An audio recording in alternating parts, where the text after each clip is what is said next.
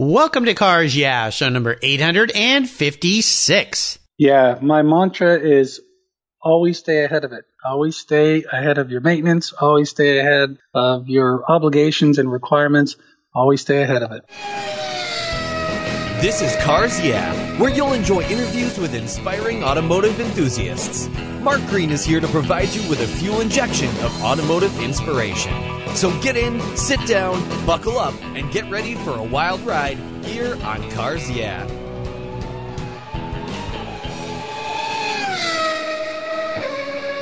Hello, automotive enthusiasts. I'm revved up and so excited to introduce today's very special guest, Dan Chambers. Hey, Dan, are you buckled up and ready for a fun ride? I sure am. All right, let's have some fun. Dan Chambers is the owner of Chambers Environmental in San Diego, California, my old hometown. It's a specialty business where he combines his passion for the environment by helping his customers with their needs. Dan's bigger passions, of course, is in the world of cars and driving fast. He's an active Porsche Club of America PCA time trials competitor and driving instructor. He served on the PCA regional board in many, many positions, including vice president, autocross chair, tours chair, chief driving instructor, high performance driver education program, to name just a few.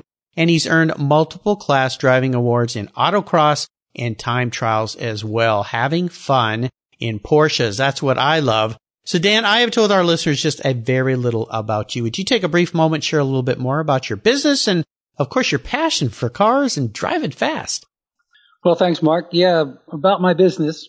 Um, I've been involved in environmental consulting for many, many years. My own business has been going strong for 21 years now. Wow. And p- prior to that, I worked for other consultants. And uh, the whole purpose of my business is to provide the best data uh, collection services that you can possibly get from people out in the field. I am literally the guy standing in the field, as in I'm out boots on the ground at uh, special sites that special environmental needs. Uh, my specialty is in groundwater, both groundwater studies and contaminated groundwater investigations and cleanups. And I've also been involved with uh, technical world. Uh, geotechnical engineering is where they prepare soil for. Okay, awesome, great. Yeah, my wife worked as a civil engineer for 10 years when we were living down in San Diego. And, you know, she was all into uh, fresh dirt, I used to say. you know? yes, preparing properties. She did big development, uh, site plans and platting plans and things like that so they could figure out how many houses to put on a big piece of ground. And remember her uh, many days going out and playing in the dirt to see how things were going. So very interesting. But you also are a Porsche guy, and I'll let our listeners know. I met Dan when I was at the Car Week down in Pebble Beach. I was at the Concours. I was talking to a past guest, Dennis Hoyt, who's an artist, and I understand you're Dennis's wife Susan's brother, right? That's correct. Yeah, we started talking cars, and Dan is a guy that is really passionate about his involvement with the PCA. And I went, you know what? I think I'd like to have you on the show because you bring an interesting perspective from somebody who doesn't work in the car field, but has figured out how to wrap an awful lot of their life into their passion for cars. So as we continue on your journey, I always like to start with a success quote. This is some kind of saying that's important to you. It's a nice way to get the uh, tires smoking around the track here on Cars. Yeah. So Dan, take the wheel. Well, uh, my favorite quote actually comes from a poem by Robert Frost. The poem is "The Road Not Taken," and the line that really captured my attention was two roads diverged in the woods, and I, I took the road less traveled, Yes. and that has made all the difference. Yeah, yeah. So how have you incorporated that into the way you've wrapped your passion for cars into your life? Well, you know, I've always enjoyed cars, and the first time I was exposed to a Porsche, I was 10 years old, and a buddy of mine's dad had one, and just the sound of that car and the lines in that car really hooked me. And I always told myself someday I really want to get one of those cars. And well, it only took 30 years, but I managed to get my hands on a Porsche, and my world has not been the same since. they're a wonderful machine, and they're just absolutely a phenomenal engineering feat. As we all know, the engine's in the rear, and they say that's poor engineering, excellently designed. yes. and um, the, really uh, the whole Porsche scene in the last 17 years has really changed my view of uh, how I'm going to live my life in my spare time. And I have devoted a great deal of time and energy to learning how to drive the cars and then sharing my experiences with other members in a really great club, which is the Porsche Club of America. Oh yeah, I've been a member of the Porsche Club oh my gosh, I think for 30 years now, maybe longer. Actually, it has been longer. I hate to date myself here, but I joined when I was in high school because my good buddy Bobby bought a uh, 68 Targa and restored that car in his garage. And then he drove that off when he went to college. And then when he went off to join the uh, service, when he became a pilot in the Marine Corps. Now, you talked about you kind of answered the next question, rather, I should say, about what instigated your passion for cars, specifically Porsche. So that car that your friend's dad had, what kind of Porsche was that? As I remember it, it was a late 60s, maybe early 70s 911 Targa. Okay. Yeah. There you go. Pretty cool. Beautiful, perfectly cared for, maintained car. And I, to this day, I remember the bright yellow color. It was either canary yellow or whatever yellow they called that era of cars, but just stunning little car. Oh yeah. Oh yeah. I love those cars. The early 70s cars, the long hood cars are just fantastic. So nice way to start that passion for you. I think in some way, Dan, you and I have parallel lives here because growing up in San Diego, you've been there since the 70s. I was there in the 60s all the way through until I moved up here about 23 years ago in the Northwest. But we're both surfers and car lovers. And, uh, I'm, I'm sure our paths maybe crossed one two times at PCA when I was down there. Well, let's take a look at some of the roads you've driven down and talk about a big challenge or even a big failure that you faced along the way. Kind of walk us through that, but tell us how that helped you gain even more momentum in your career and or your business or your passion for cars. Well, probably the greatest challenge I had through many years uh, was overcoming self doubt and overcoming low confidence uh, probably hard for you to believe after talking to me and having the energy that I do. Yeah. That there was a time in my life where I was very, very skeptical of my ability to, to survive in the world. And it was uh, having enough uh, interest and instigation to go away to college that really turned my entire world around. I was the only child in my family at the time to go to college, and I was absolutely bound and determined to succeed. And it was getting out of the house and going to another town that I didn't know at all, and uh, and starting from scratch that has uh, really made all the difference in the world. And we get back to that whole Robert Frost thing about making all the difference in the world. Yeah. And it was really, really monumental thing to earn my degree and then strike out on my own and survive. When I moved out of uh, my parents' house after high school, I never went back, not even for summer. and uh, it was probably the best thing that could have ever happened to me. So for me, the ability to overcome the fear of failure and to uh, to turn self doubt into self confidence has probably been my greatest achievement personally. Well, I appreciate you taking us to a really personal time in your life, but I'm hearing this story going, wait, this isn't the guy that I met in Pebble Beach. because, because, I mean, you seem like a very confident, strong, outgoing, friendly. I mean, your smile just never stops. And we had such a great time. I felt like I could have talked to you all afternoon, but there was some cars to go look at, of course, there. Yeah. What would be your takeaway for some listener out there that might be facing this? Because all of us at some point in time, at least most of us face that feeling of insecurity, that imposter syndrome when we're getting into a field that we think, oh, this is our, my field, but I don't know what I'm doing. I feel really insignificant, insecure. What's a great takeaway other than push yourself out of the nest and go, go someplace new? What's a good takeaway that you could share with one of our listeners to help them? Yeah, uh, that's a great question. And I'll, I'll, use a surfing analogy because you surf, you understand this yes. probably as well as anybody. You know, sometimes you're paddling out, and as you paddle out, the sets come rolling in, and the waves seem like mountains of water. and your heart's in your mouth, and you're paddling, you're scratching as hard as you can. And there's a party that wants to just give up jump off the board and dive down to the bottom and hold onto a rock and wait for that huge mountain to pass. And there's the other side of you that says, just keep paddling, just keep paddling, you'll make it over the crest. And my answer to your question is just keep paddling. You know, pay no attention to whatever negativity is thrown your way. have the confidence to know what you know and just keep going for it. You know what comes to mind is one of the mornings I went out surfing with a next door neighbor of mine, Dan, and we went to Blacks. The the waves were a little big that day, a little more, a little larger than I was really comfortable with. And I remember paddling out that morning and just thinking, I'm going to die.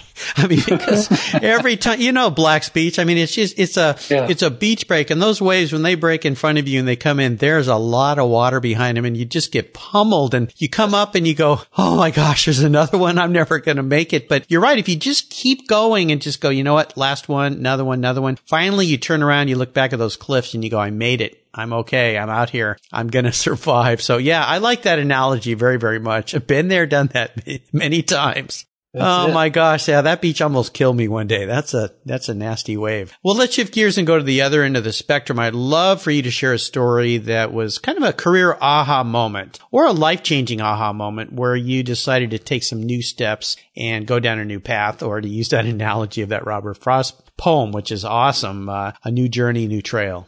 Yeah.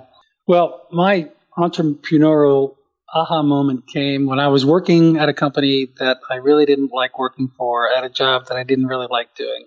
And I was working peripherally in the business of environmental consulting and discussing a lot of projects with a lot of my clients. And the overwhelming fact that, that kept coming back to me time and time again is I was hearing that the people who were least qualified for doing certain jobs were the ones being sent out to collect the most important thing, which is the data in the field. Mm. And over and over again, I kept watching these consultants shake their heads with frustration, saying, you know, the guy missed it. You know, he missed this and he missed that. And we're going to have to go back out and do a reassessment because they missed this. And so I was literally sitting at a business dinner with a couple of consultants and uh, we were talking about the business that I worked for at the time. And I said, "Hey guys, I want to shift gears a little bit. You know, I'm just curious if you knew that there was a company out there that had highly skilled, trained professionals that have a great deal of experience and know what they're looking for, and they are going to go out for you back to the data that you need, and they know what they're doing." Would you consider hiring a company like that? yeah. And they all looked at each other and said, heck yeah, who is this company? We want to know. And I just smiled because I was still working at the time. I just smiled and I said, yeah, I'll get back to you about that. Yeah. And wow. That was, that was the instigation behind starting my business over 20 years ago. You know, that's cool. And I think what's a, a great example of that, I, I, have a lot of people that talk about being lucky, but I always say, no, you're not lucky. You just uh, are prepared for when the right moment comes and you seize it. And that sounds like that's what you did. Yeah. Very nice. I love it. Very cool. Well, how about a proudest career moment or business moment or car moment? Is there one that stands out for you? Oh, sure. I, I have both. I have really great car moments and really great business moments. So, uh, probably in, in the business sense, first of all, whenever I get asked to t- on a large proposal for a really important job, I'm always flattered by that. I always consider that a proud moment when somebody calls and says, hey, we want you to team up with us and throw in a bid for such and such project. That to me is the ultimate accomplishment in doing what I do. And I've had some really cool projects like that. For instance, uh, I spent the better part of five years working on what is now Petco Park, the oh. Padres ball field. Yeah. That was, uh, that was one of my great first projects where I was called up and asked if I could help contribute to the project. Wow. And I said, sure, what, what's going on? And when they told me the parameters of what was going on, I said, I'm all over it. Thanks for thinking of me. And quite honestly, it was that job that allowed me to buy my first Porsche. nice. Uh, so it, it, turned out to be a perfect hand in glove uh, situation. Yeah. Um, I had another, I had another project. Uh, it was actually a military installation up uh, in Washington State, and um, the recovery system uh, was having terrible problems because uh, it was being inundated with water when they were trying to recover fuel. Oh. And the, the, water was fouling the recovery system. So I went up there and worked with the engineers for a couple of days, and we had to pull lots of equipment out and repair it and literally scrape barnacles off of some of it and put it back down in the holes. And I finally turned to one of the engineers during the day and I said, So do we have a tide chart? Do we know what the tide is doing so that we can make the appropriate adjustments to this uh, series of equipment? And there was a long silence, and the engineers looked at each other, and they looked back at me, and they said, "We never took tides into consideration." Oh my gosh! well, this site is right on the Puget Sound. Yeah, duh. And they can experience anywhere from six to ten feet of tidal change depending on the time of year. Oh yeah, up here it can even be more than that. The tide changes up here where I live in Gig Harbor, Washington, and Puget Sound blow me away sometimes. Yeah. Well, so long story short is I said, well, I think we need to reassess how this, these instruments are placed and we need to take the tides into consideration. So I got big, uh, big pats on the back for that. Yeah. And the dark side of the story is they needed somebody to go out and actually measure the water in the well, water wells that they had there during the extreme high and low tides. So guess who got elected to go out at midnight in the rain? Oh my god! uh, well, having lived up here for 23 years, it does rain once in a while up here. Yeah. So, yeah. Wow. Well, very cool. Very cool. That's awesome. Sometimes it's the most obvious things that people don't take into account. And, uh, you know, the fact that maybe the fact that you had fresh eyes coming in from another space and time, obviously your expertise is a big piece of that, but, uh, help those folks along. So very, very yeah. nice. Well, let's go back in time and talk about your first really special car. I'm guessing this is going to be a Porsche, but maybe not. And maybe share a memory you have about that vehicle. Well, you're right. My first really special car, something more than just basic transportation, was my first Porsche. And I bought that car a couple of days after I had my 40th birthday. Nice. And I've been driving pickup trucks and, and other work type vehicles pretty much my life. And I said, well, you know, you know, it's time to drive something more. I was single at the time, by the way. And I said, time to drive something more on a date than just a pickup truck you know, with my banner on the side. Yeah. So, um, thanks to some, some good luck with the work, with the projects I had. Uh, I scratched up change, and the first 944 I owned was uh, a car that was brought out of the weeds in somebody's backyard out of Pasadena, and the uh, the owner decided he wanted to get it running enough to sell it. And so I got my hands on it for a song, and it needed a lot of work, and I put a lot of work into it. And I enjoyed every moment of it. I loved working on that car. I loved driving that car. And the culmination of, of success in that car was when I went up to Portland in 2006 and I took uh, basically a national title in uh, in my class at the autocross. Whoa! Congratulations! That's yeah. very cool. You know, the 944 is such an interesting car to me because when Porsche came out with the 924, which actually was the car I drove to my senior prom, uh, a friend of my mom's had just bought that car when they first came out. He loaned it to me for my senior prom. I thought I died and got into heaven. This is so cool. Uh, that car was a little sluggish. Didn't have a lot of, I think 90 horsepower or something, but the 944s, they were a whole different deal. And I have a good friend up here in the Northwest who just bought a beautiful 944 that had very low miles and just really nicely balanced car to drive. And they were very successful in racing as well. Yeah, for their class, they were very successful, and it's because of what you alluded to with the balance of weight. I mean, they are just a beautifully balanced, uh, well apportioned car in terms of suspension and brakes. And you know, as cars go, they're a little underpowered, but you know, the speeds in the corners, and if you can go through a corner with better grip than the other guy, it doesn't matter how fast he is on the straights. Right, absolutely. How about a seller's remorse story? Is there a car you've owned you've let go that you wish you had back? There is, there is. I had an old uh, Jeep Wrangler for a while back in my uh, early 30s, and uh, you know that car was just a kick. I went all over Baja California in that Jeep, uh, traveling mostly off the pavement uh, with a surfboard strapped to the racks and a tent and uh, my camping gear in the back. I did a lot of exploring in that Jeep, and it was a wonderful car. And uh, there are many days when I wish I had it back again. Oh, what fun. Again, you're bringing back some memories. I remember driving down in the weekends to Baja California, K22 and further down and surfing, sleeping on the beach. Uh, for five bucks, you could get a lobster dinner, Rosarito yep. Beach, and another three bucks a beer to go with it. So yeah, what fun. Well, let's talk about today and tomorrow. What are some of the things you're doing with the Porsche Club this year that has you really excited and fired up or you're looking forward to next year? Well, this year um, I continue to time trial with the time trial program, And this is the first year where I have been very aggressive with my driving, more so than in the past. And this is the first year in several years where it looks like I'll probably take class um, if I continue to do well. Nice. Uh, I've managed to make it in the top 10 overall of all the time trials I participated in this year. Mm-hmm. So I'm very encouraged that if I keep driving the way I'm driving, I will hopefully podium for my class at the end of the year. And that'll be a nice trophy for the trophy rack. Oh, yeah, absolutely. So tell our listeners out there that may not be familiar with this kind of driving and competing, what is this that you're doing? Yeah, so time trials are drive events where you practice all day Saturday doing multiple laps at race tracks. So we go to race tracks like Buttonwillow Willow Springs, uh, Spring Mountain, uh, Chuckwalla Valley Raceway. And during the practice sessions on Saturday, you are on the track with other cars. You are passing them. They might be passing you. And it's a very active uh, driving scenario.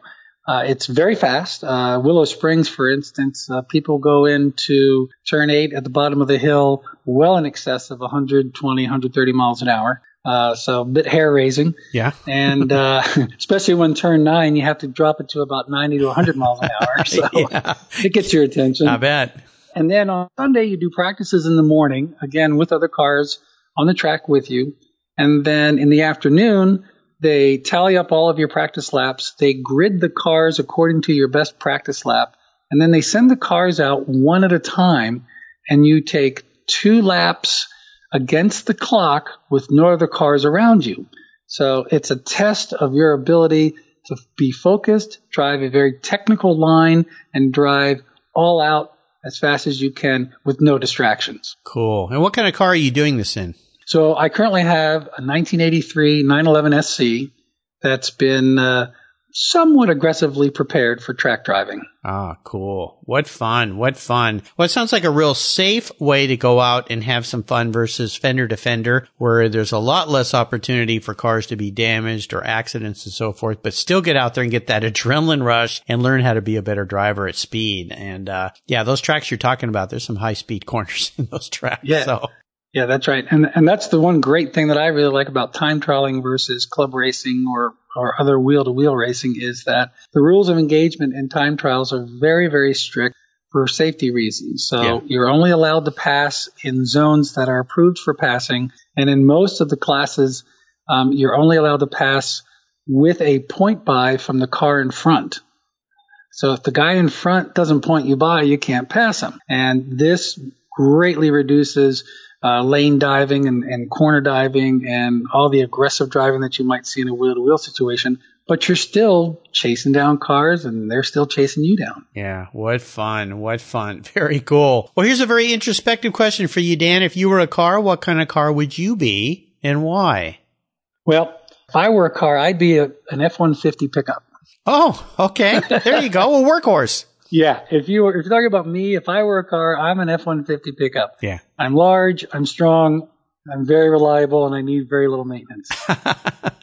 well, you put some nice thought to that. I like that. Very honest answer. Yeah, we all want to be Porsche 911s or Ferraris, but uh, in reality, maybe not. So I appreciate where you went with that. Well, Dan, up next is the last lap. But before we put the pedal to the metal, let's say thank you to today's Cars Yeah sponsors. Everyone who knows me knows I'm really picky when it comes to my cars and keeping them looking new. I'm a huge fan of Covercraft floor mats. I've protected my vehicle with their products for decades. Want to keep your vehicle's interior looking new? It's easy with Covercraft floor mats. They will protect your vehicle's factory carpets from daily abuse, weather, pets, children, weekend adventures, and those everyday spills. It's a fast, easy, and stylish way to keep your vehicle looking new. Covercraft floor mats come in a wide variety of styles, materials, and configurations, all designed for maximum protection. In addition to Premier Plush and Berber custom floor mats, you'll also find cargo liners, canine cargo area liners, dash covers, and sunscreens. Enhance your vehicle's looks while protecting the factory finishes with easy to install and easy to clean floor mats. Covercraft is the right choice. Learn more today at covercraft.com and tell them Mark at Cars Yeah sent you. That's covercraft.com. Are you looking for a way to get your products or services into the ears of thousands of automotive enthusiasts around the globe? I can help. This is Mark Green here at Cars Yeah, and I'd be honored to be an influencer and ambassador for your brand in a unique and personal way. Five days a week, thousands of subscribers and listeners enjoy the Cars Yeah podcast and website. Contact me today and I'll show you how at mark at carsyeah.com or connect with me through the Cars Yeah website at carsyeah.com. If you own collector cars and still have a little bit of money left over, congratulations. You're ahead of most people, but what should you do with the money you don't spend on cars? Talk to Chris Kimball, certified financial planner practitioner. For over 20 years, he's been helping people just like you and me with their financial planning and investments. And he's a car guy too. Call 253-722-PLAN. Or you can view his website at www.chrisvkimball.com. Make sure your investments are running on all eight cylinders, or 12, or 16. Securities through Money Concepts Capital Corp. Member, FINRA SIPC. All right, Dan, we are back and we're earning what I call the last lap. You know what that means. I'm going to fire off a series of questions and ask you to give our listeners some very quick blips of the throttle answers. So here we go. Okay. What's the best automotive advice you've ever received? A finish is a win. yes, absolutely. Oh, that's so true. Would you share one of your personal habits you believe has helped contribute to your successes over the years? Yeah, my mantra is always stay ahead of it. Always stay ahead of your maintenance. Always stay ahead of your obligations and requirements. Always stay ahead of it. Absolutely. Do you have a resource that you think our listeners would enjoy? Yeah, I would recommend people check out the Porsche Club of America if they're a Porsche owner or any car club of whatever mark they might own, whether it's a BMW or an Alfa Romeo. But the car clubs are really fantastic resources for anything from camaraderie to driving to finding parts and uh, answering esoteric questions.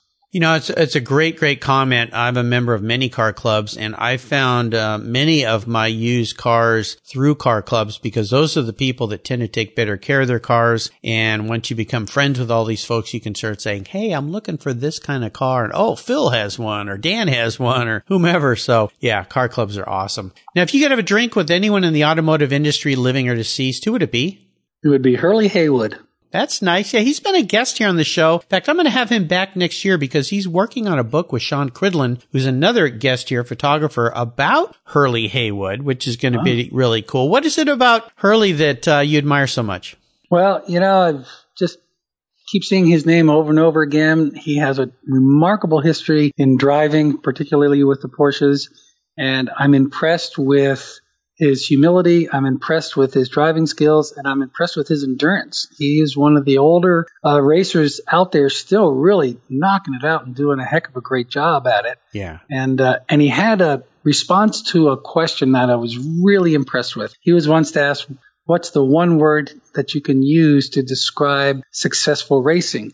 And he looked at the questionnaire and he said, patience. Mm, yes. and I just think that's brilliant. Well, for an endurance racer, absolutely. And he's one of the best. I had so much fun talking to him and I ran into him on the lawn at Pebble Beach the same day that I saw you and got to spend a little time talking with him and learned a little bit more about this book that's coming up. So listeners, uh, look for that in the future. We're going to have him come back along with Sean so we can talk about this book because it's the first real, really great book that anyone's ever written on Hurley, which I'm so surprised because the guy is so prolific in his racing history and right. he is a very humble, nice person too. So now, how about a book? Speaking of books, is there a book you've read that you think our listeners would enjoy? There are. There are a couple of books. One of my favorite books, and I recommend it to everybody, is a book called Desert Solitaire by the author Edward Abbey. That's a new book here. Now, tell me about that book. Okay. Well, Edward Abbey was a uh, a writer who mostly wrote about the desert Southwest. He was a conservationist in his writing. He wrote Desert Solitaire a couple of years after he spent a summer as a park ranger in what is now, I believe, National Arches National Park, mm-hmm. and or Arches National Park now, I think is what they call it. And uh, it's just a phenomenal insight into one man from the digs of New Jersey going out to this wide open environment and experiencing nature in a way that he never imagined possible. Here he is working out by himself in this huge uh, now national park, living out of a trailer provided by the National Park Service for his shelter, and just his experiences are very well written. Wow, awesome book. Now, was there a second book you were alluding to? There is, same author, Edward Abbey, and it is called The Journey Home. And it is a series of short stories, some having to do with nature, some having to do with uh, other experiences in his life, uh, but they all tie into basic theme that he presents, and it's a, another very well written book. Awesome. I love it when my guests suggest new books. I'll remind our listeners you can find all these resources on Dan's show notes page on the Cars Yeah website. Just go to carsyeah.com, type in Dan Chambers and these two books. And there's a great place on the site called Guest Recommended Books under the resource tab where all the books recommended by my past guests are listed. I've made it really easy just to click and buy. So check it out. Uh, those are two books I'll have to get my hands on and read. They sound fantastic. All right, Dan, we are up to the checkered flag. This is where it gets fun. I'm going to buy you any cool car today. Doesn't matter what it is. Money's no object. Don't worry about that. But I want you to drive it and enjoy it. What would that car be and why? That would be the Porsche 962. Okay. You've made it expensive, haven't you? oh, the 962. Now that's a very special Porsche. What is it about the 962 other than the obvious that you love so much? Well, it has been described by many drivers as being one of the nicest cars to drive as a big winner. Uh, yeah. And it's a remarkable car in its engineering. It, to me, is the most beautiful car. I think one of the most beautiful cars Porsche has produced. The lines on that car, the silhouette on that car, just just capture my attention like no other car. And for a car to be that well prepared, that fast, and look that good, I just really don't think there would be any other car that could hit all the buttons like that car. I think so. Uh, you know what? I just so happen to know a guy named Bruce Canepa. He's been a guest here on the show. He's got one of those, a Rothmans oh. liveried car for sale. Oh. So I'll have to give him a call, see if we can't uh, get him to unload that car and I'll bring it down to you. Wouldn't that be fun? Great. Oh my gosh. Wow. You picked a great one. One of my favorites too. Oh my goodness. Well, Dan, you've taken me on an awesome ride today. I knew you would, and I've really enjoyed getting to know you a little bit better. I want to thank you for sharing your automotive journey with me and the listeners. Could you offer us one parting piece of wisdom or guidance before you rip off down the racetrack in that 962? Sure. So one of my favorite things to tell people, especially younger people that I've worked with in the past, is strive to make yourself better in every way, every day. Think locally and act globally can apply not only to the environment, but socially as well. Improve upon yourself, and you can help improve the people around you. If we strive for inner balance, peace, and harmony, we will encourage the same in the people around us. Good vibes will always prevail. Oh, if only the rest, everybody in the world thought that way, we'd all be in a pretty darn nice place. But it's a great sentiment. And yeah, it's a pretty simple thing to do too, uh, especially in your own locale and around the people that you interact with. So very nicely said. What's the best way for our listeners to learn more about your business and follow along with what you're doing? Uh, best thing to do is go to my website, which is www.chambersenvironmental.org. There you go. Well, listeners, I'll put a link to that website on Dan's show notes page on the Cars Yeah website.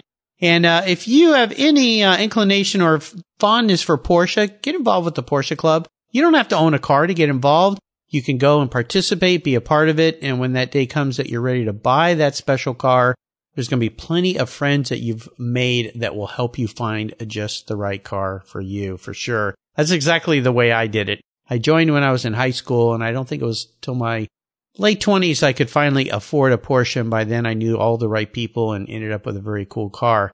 Dan, thanks for being so generous today with your time and expertise and for sharing your experiences with me and the listeners.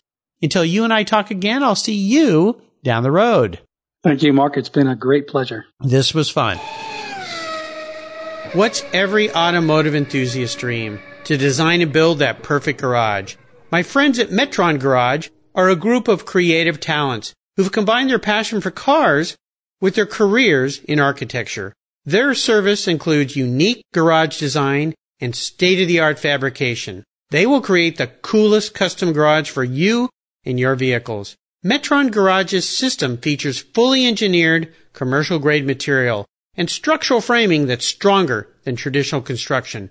Their designs are pre-engineered to meet your building codes for fast, bolt-together construction. With over 25 years of experience, you'll see a 3D rendering to visualize your custom garage and the final structure will fulfill all your storage needs. Contact Metron Garage today and begin realizing your dream garage. Go to metrongarage.com. That's metrongarage.com. Garage is built for discerning enthusiasts.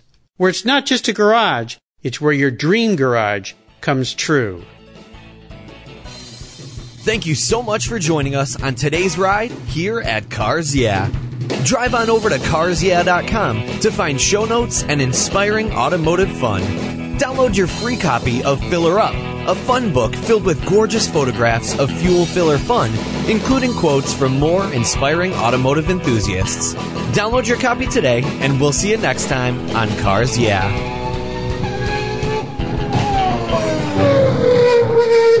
Yeah.